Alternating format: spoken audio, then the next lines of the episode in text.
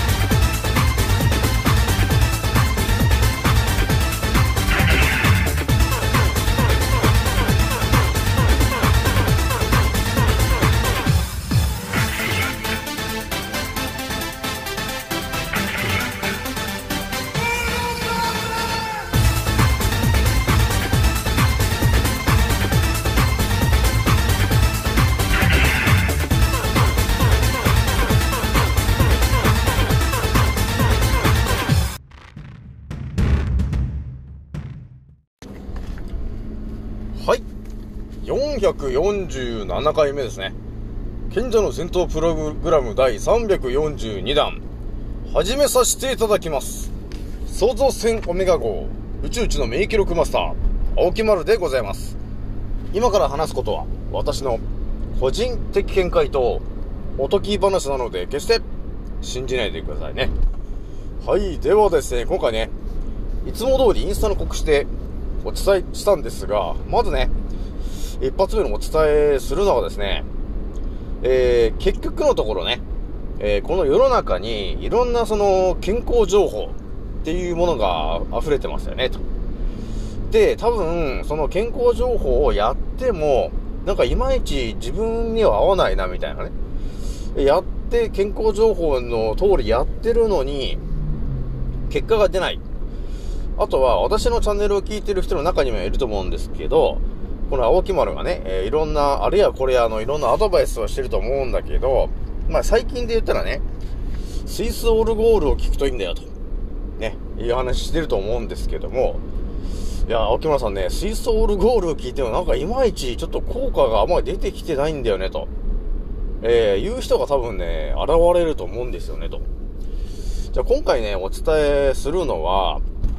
えーそういうね、あの、健康情報いろいろ、いろいろなものがあるんだけど、えーそれを、ね、やってもなんかいまいち効果が、っていう人がですね、えー実は陥っている、えー、〇〇不足と いう話があるんで、ちょっとこれね、ちょっと言っといた方がいいよな、というところがあったんだよね。この話はね、あの、少し前にお話ししてる、えー圧倒的な痛風のね、痛風の治し方の話あったと思うんだけど、あそこにもだいぶ関係する深い話になってくるんで、えー、今回もね、えー、じっくり聞いてみてほしいなと いうところがあります。で、一応二つ目にね、えー、気軽に DM くださいねの話をしようと思っておりますと。じゃあ今回ね、気づいた方と覚醒した方がですね、一番注意しなければならないことと、その立ち回り方。今回ですね、242回目になりますと、えーいう感じでね、えー今回スタートするんですが、えーとりあえ、えー今回はですね、今日のまず天候からちらっとお伝えしていきますが、えー今はね、あのー日曜日の、まあ、15時ぐらいなんですけど、えー関東はね、えーちょっとあれなのかな？そろそろこう、雲行きが怪しくなってきて雨が降るのかなと、ね、いう感じはありますけど、やっぱりね、今日差しが出てきてないから常に曇りになってるんで、やっぱり頭痛がね、あの、してる人はやっぱり多いかなというところがあるので、えー、ぜひともね、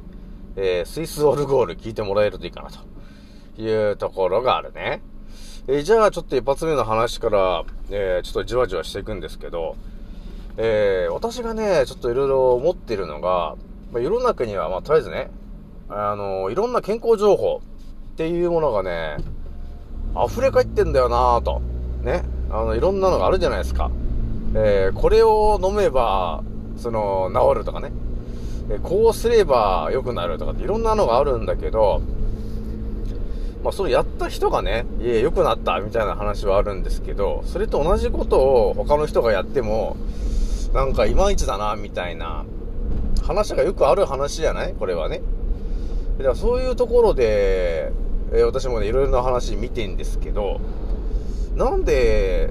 ね、あの、共通じゃないのかなと。なんでみんなそれぞれ違うんかなと。って思うじゃない。そこでね、あのーいろいろとね、私もね、宇宙一の免疫力マスターでね、えーレオナルド・ダ・ヴィンチの思考にも目覚めて、えーそして、アスクレピオスの思考にまで目覚めちゃった私がですね、まあ、気づいてんだよね、と、えいうお話があるんですけど、やっぱりそこでやっぱり、あの皆さんにお伝えしておかないとな、と、えいうところがあったわけね。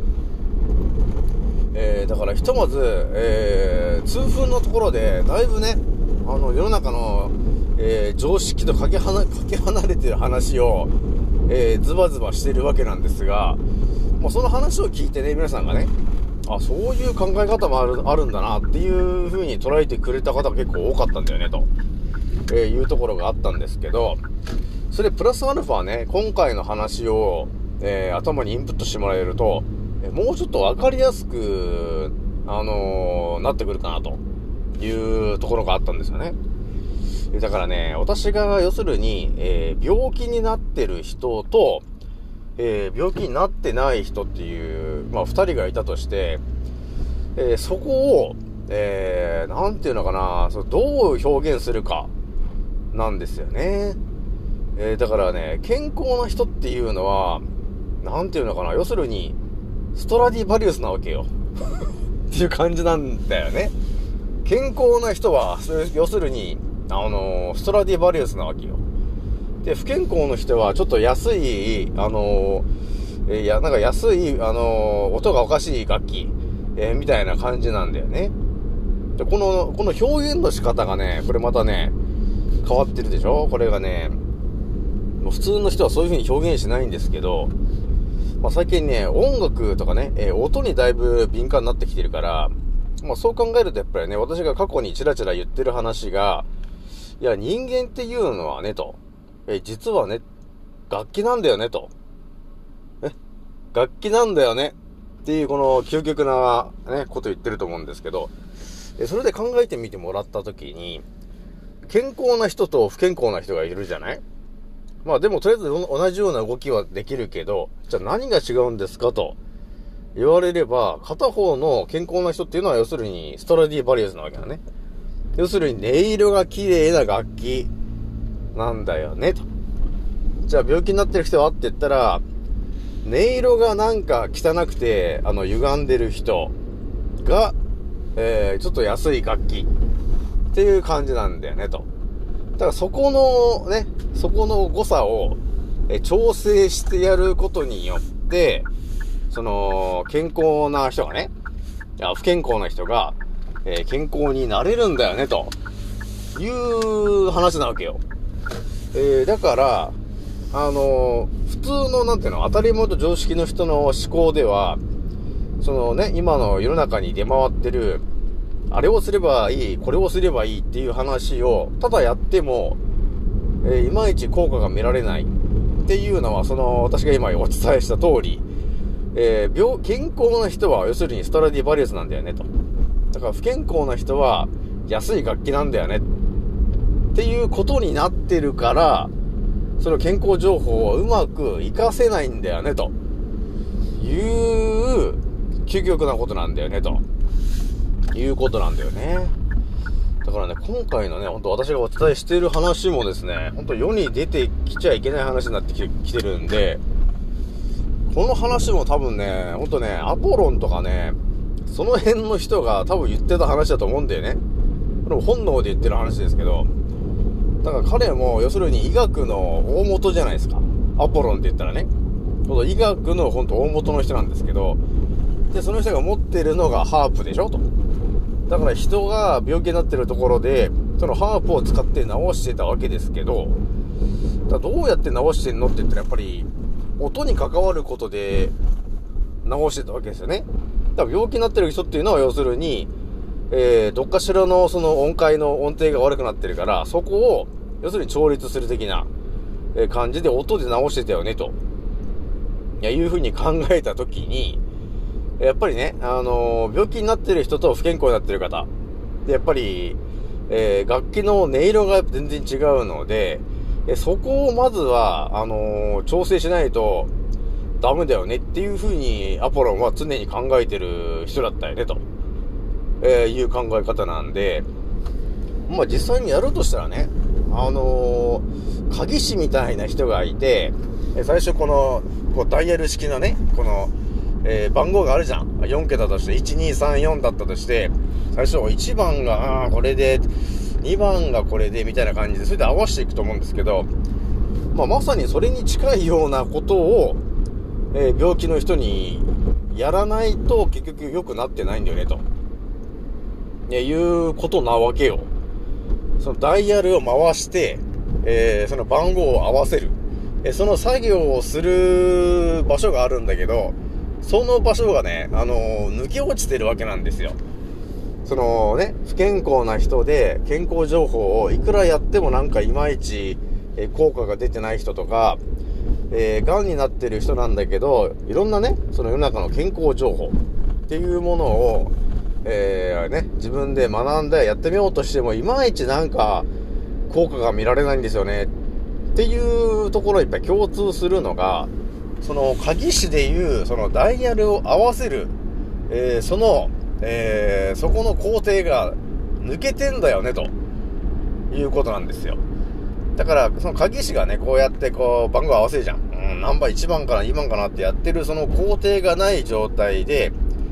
ただそのね、えー効果があるよっていうものをただ、あってこう、与えられても、いや、うーん、なんか違うんだよねと。合わないんだよねっていうことになってるから、結局ね、えー、健康に近づいてなくて、いまいちなんか効果が感じられないなと。いや、いうことになってんだよなと。いうことにね、なってんですよね。なので、ちょっとね、これを皆さんにお伝えしとくと、やっぱりね、考え方が変わるし、大元がやっぱり変わってくると、えー、その、世の中のね、健康情報、それに、えーうまく、こう、合わせられるようになってくるっていうんですかね。自分の体が、えーちゃんとそれに対応できるようになってくる。えーだから、ストラディバリウスの楽器のような体になってくるよって、ね、ということになってくるわけよ。だからね、ストラディバリウスのバイオリンっていうのは、とにかく音色が綺麗になるように、極限まで仕上げたバイオリンなわけよ。それはね、と、えー、あの音色があると思うんですけど、やっぱり音色だけではダメなわけよ。音色をスピーカーのように外に発信する、えー、そのストラディバリウスのバイオリンのその木の素材がですね、えー、音を均一に広げる、えー木材というものを使用しているわけだよねと。特殊な木材を使用してるんだよねと。だから、音を均一にする、えー、細かい、その、木なんだよね、硬くてね。で、そういう木を使ってるから、えー、あの、スラディバリウスのバイオリンの音色はとても綺麗なんだよね、と。いうことをね、あのー極限までやってるのがストラディバリウスであって、えーさらにそのストラディバリウスのバイオリンの、えーその、木の周りにはですね、えー常在菌というものを、えーびっちりと貼り付けるための加工がされてるよと。要するに塗装されてるよと、えーいうことがあるわけなんだよね、と。あるわけなんだよね、ということになってるんですよね。で、私がね、ちょいちょい言ってるのが、ストラディバリウスのバイオリンを作ったのは、あのーレオナルド・ダ・ダ・ヴィンチですよね、と。で、彼は、えー地球は生きてるよ、と、えーいう風に言ってた人で、えー地球に生きてるものは全て生きてるよ、と。どうやって生きてるのかって言ったら、振動して生きてるよ。という風に、えーやってた人なんですよね。なので、そういう視点から見てもらえると、だから生き物も生きてるよと。だからもちろん人間も、えー振動して生きてるよと、ね、いう考え方になりますね、ということになりますね。えーなので、そっからやっぱりね、あのーいろいろ考えていかないといけないですからね。で、そうなった時に、えーじゃあ我々ね、えー健康な人と、えー不健康な人、じゃあ、ちゃん、そのね、振動してる数値、どうなんですかと。って言ったときに、まあ、ちゃんとね、これ数値で出てる話ですけど、やっぱりね、あのー出てる、体から出てる周波数が、やっぱり70とかね、80とか、その辺の人は健康なんですけど、やっぱりこの65とかね、えーそのぐらいが下切っちゃっている人はですね、あのー免疫力が下が、一気に下がっちゃってるということがあるわけなんですよね。だから要するに、振動が、えー、振動する回数が減ってる。体が、その、歪んでるとか、そういういろんな問題があります。いろんな問題があるんですけど、振動が、体の振動が減ってる、歪んでるっていうことが、えー、あるから結局、えー、病気になりやすいんだよね、ということがね、あるんですよね、ということがね、隠されてるわけなんですよね。まあでもこの話はね、ほとんど世に出てこない話なんで、だこの話、一応やっぱりね、痛風の話とセットで、えーお伝えしないとまずいなというところがあったんで、ちょっとお伝えしていきますけれども、要するにやっぱりね、大事になってくるのは、要するに常在菌なんだよね、と。それはストラディバリウスと同じで、ストラディバリウスの、えとても綺麗な音色を、いかにしてスピーカーのごとく、えー周りに広げるんですかと、えいうところのからくりなんですよね。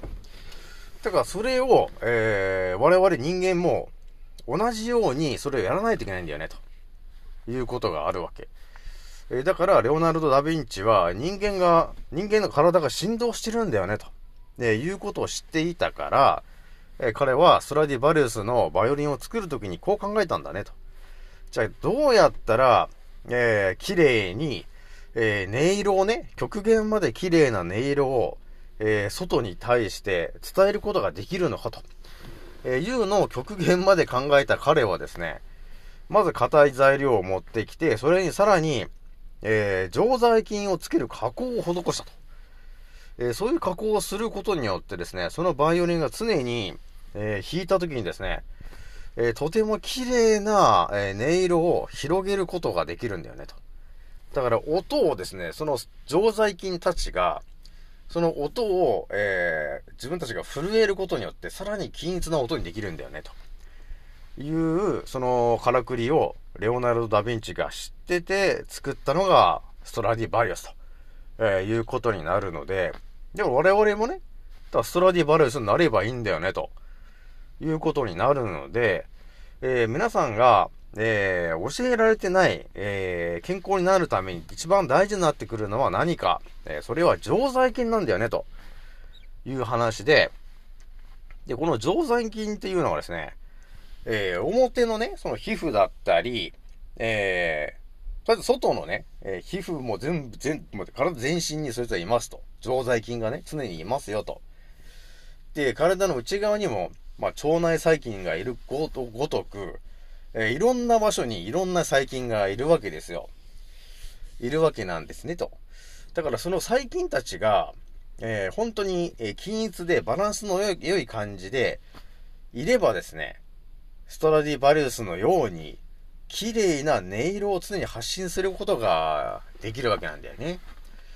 えーなので、イコール、健康になるんだよね、ということになるわけよ。ここが大事なんだよね。だから、えーだからけん、あの、病気になってる人にまずはお伝えしたいのが、あなたの常在菌は、えー多いんですか？減ってるんですか？っていうところなわけよ。で、だから私がよく言ってるのが、腸内環境をね、整えるのが大事だよってね。まあそれはヒポクラテスも言ってたけど、まあこの話になるんですけど、なぜ腸内環境を整えるのか。この辺の話の本当大元はですね、常在菌というものは、そうです。まあ皮膚にいるやつからね、えー見ると、まあ常在菌がこのね、皮膚を見てもよくわからないと思うんですけど、これびっちりいるわけなんですよ。びっちりいるんですね、と。で、その常在菌の餌は何ですかって言ったらやっぱり人間のその皮、あの皮脂とか、その油とかね、えー、多くは血液から外にこう染み出している栄養分を元にして、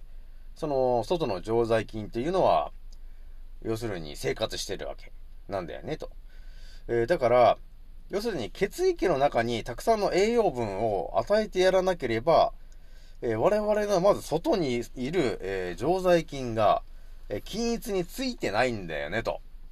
いうことになるので、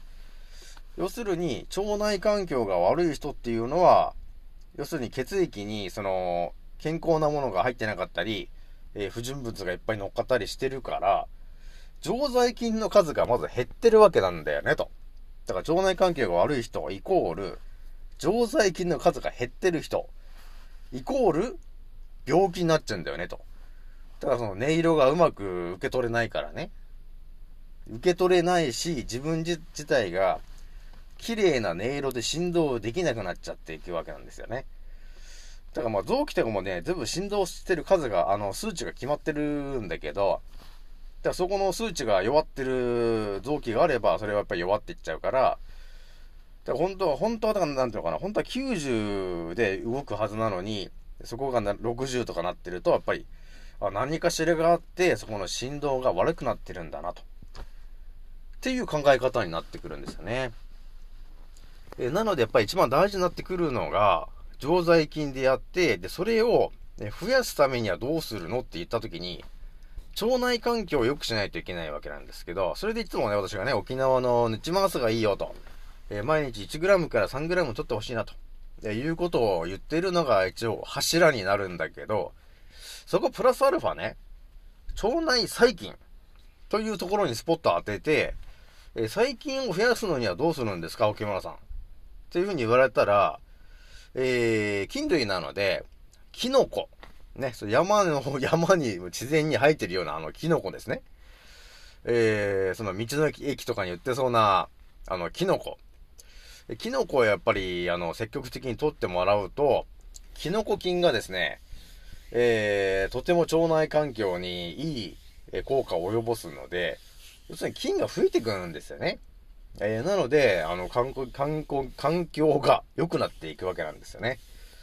だから、えーと、まずは、キノコでしょで、あとはね、あの、納豆でしょと。で、あとね、大事になってくるのが、発酵食品なんだよね、と。発酵食品をね、結構積極的に取るようにしてもらえると、腸内環境はね、とても喜ぶんですよね。えー、あとは、えー、結構ね、甘酒とかもおすすめしてますけど、えー、まあそんなとこですかね、という感じで、腸内環境を、えー、やっぱり良くするには、腸内細菌、えー、というものも、やっぱり意識して、増やすためにどうしようかなっていうのを考えていくわけと。あとはあれだね。あと、キムチとかもね、食べるといいよね、あれね。っていうところがあるので、その辺をね、あのーまず積極的に食べてるのかと いうところを、えー考えていただいて、あ、食べてない、全然食べてないよ、秋丸さんと。いうところがあったら、それはね、それは病気になっちゃうでしょ、と。ストラディバリウスのね、バイオリンみたいになりたかったら、とりあえず、常在菌が、えー住みやすい環境に整えないとダメじゃないかと。ね、体の外側と内側とね。えーなので、そのためには腸内環境を整えないとダメなんだよね、と。えーだから、とりあえず赤い腹巻き巻いてくれと。ね。これは、えー私もちょいちょい巻いてるんですけども、このね、赤い腹巻きを巻くだけでですね、腸内環境が一気に活性化することになるんだよね。これね、この赤い腹巻きね、これやばいっすね。本当に。何もしなくても、勝手に代謝する、あの、量が2倍ぐらいになってる。なので、あのーまあ、今度ね、まあ、なんかあれかな、ダイエット本でも出そうかなと いうところありますけど、もう究極だからほんとね、何もしなくても痩せるっていうね。すごい、すごいでしょもう。何もしなくていいから。あの、食べることを別に何かをね、我慢するとかいう必要もなくて、もう何もしなくてもいいから、痩せるっていう。っていう究極な、あの、ね、あの、ダイエット本出すかもしれないですけど、まあそういうことがあるので、えー、とりあえず腸内環境弱ってる方は、えー、沖縄のヌチマース 1g から 3g 取るのと、えー、それに、えー腸内環境を増やすための菌類ね、キノコだったり、えー、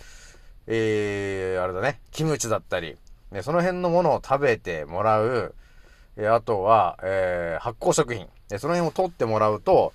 え腸内環境が喜ぶんで、えーだんだんだんだんね、あの、常在菌が増えてくるから。増えてくるっていうのは、常在菌が住みやすい環境になってるよ、ということになるからね。で、ここでちょっと注意してほしいのが、あのーよく、シャンプーとかね、ああいうのを気にしないでいろいろ使ってる人いると思うんだけど、基本、ちょっと私の個人的見解で言うとね、皮膚をあんまりゴシゴシ擦るなよと。ここ結構大事だからね、皆さんね。皮膚をね、なんかいつもあの、ゴシゴシタオルみたいので、擦る人いると思うんですけど、お前皮膚をね、擦ってしまうとそこが、あのーアクネ菌とかそういうものが繁殖しやすい、要するにアルカリ性の環境になっちゃうんですよ。擦ると。なので、擦りすぎるなよと。もうちょっと軽く撫でるぐらいで、あのーいいよと。できるだけ柔らかいやつでね。え、ぐらいで、あのー大事だよ、大丈夫だよと。よくね、あのーすごいゴシゴシタオルみたいので、ガツガツ擦る人いると思うんですけど、そうすると、せっかくこの肌がね、え弱酸性、まあ7か8ぐらいな、ね、まあそんぐらいのやつなんですけど、擦ることによって、その7ぐらいのやつが、8で8になったり9になったり10になったりって言って、アルカリ性に近づいていくんですよ。そうするとアクネ菌とかが、あのー増えやすくなっちゃって、で、ニキビができやすい皮膚になっちゃうよと。いう感じになっちゃうんで、ちょっと注意してほしいなと。いうこともあるし、あと、あとは、シャンプーね。シャンプーも、あのーできるだけ、あのーノンシリコンシャンプーだっけ？あの辺のシャンプー使った方がいいからね。私使ってんの一紙ですけど。なので、そういう風にして、えーやっていってくださいね、と。あのーなんだろう、あの、薬用シャンプーとかいろいろあると思うんだけど、薬用っていうのは、要するに殺菌してるんですよね、と。頭のところにいる常在菌を全て殺してることになっちゃうから、余計ハゲるからね、ということがあるので、注意していってくださいね、という話だね。じゃあ今回ね、ちょっとね、なんだかんだね、いろんな話しちゃってるんですけど、やっぱり一番大事になってくるのは、常在菌。ここが一番大事になってくるので、皆さん忘れずにそこをちょっと意識して、食べるものをちょっと注意してもらえると、いいかなということになるんですね。ただ我々の体は、あのー楽器なんだよねと、バイオリンだよねというふうに考えていただいて、だからどうやったら、その、ストラディバリウスのね、えー音色が綺麗なバイオリンの音色が出せるようになるのかと。えー言われれば、えー常在菌を常にね、え表と裏、え外側と内側に均一に貼り付ければ貼り付けられるほど、音が均一になるからね、というところがあるので、やっぱりそこがね、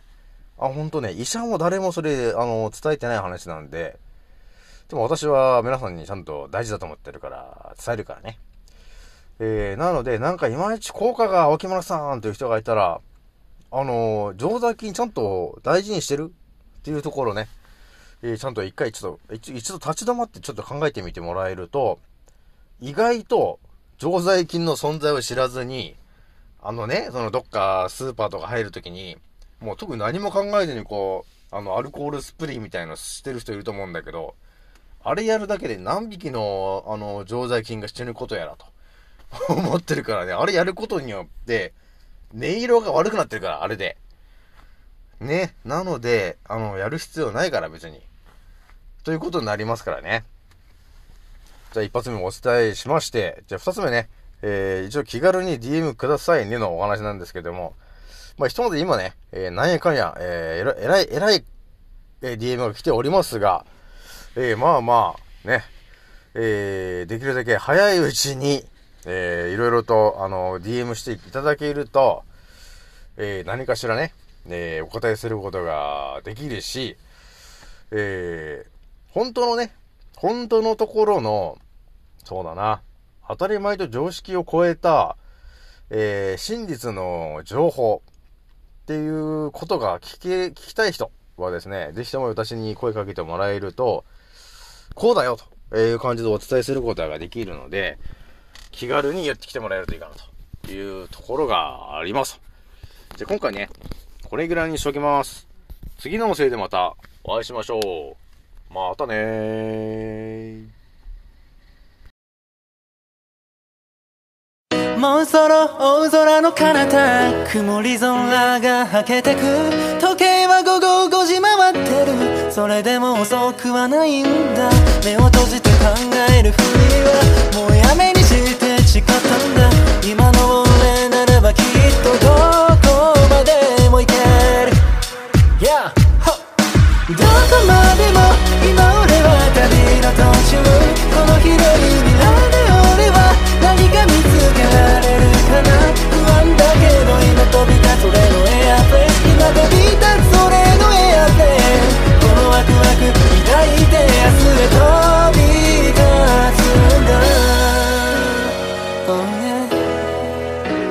ざ着陸。させる俺はまるでパイロット。Yeah どこにでもある小さなしがらみに振り回されている未だに右左左右気にしないように生きるだってライフは一回きりなのにまた誰かが噂話噂話そんなくだらない時間使ってなら俺らは速攻動紹介で境界線越えて言う。あげることさながらジャンボジェット目的地は世界の観光名所ミスト匠ルイチのフォーメーションで全国の少年少女にも証明しよう常にメンターをモデリング。夢見せるためライム乗せるビースならこそビルの谷間の上昇気流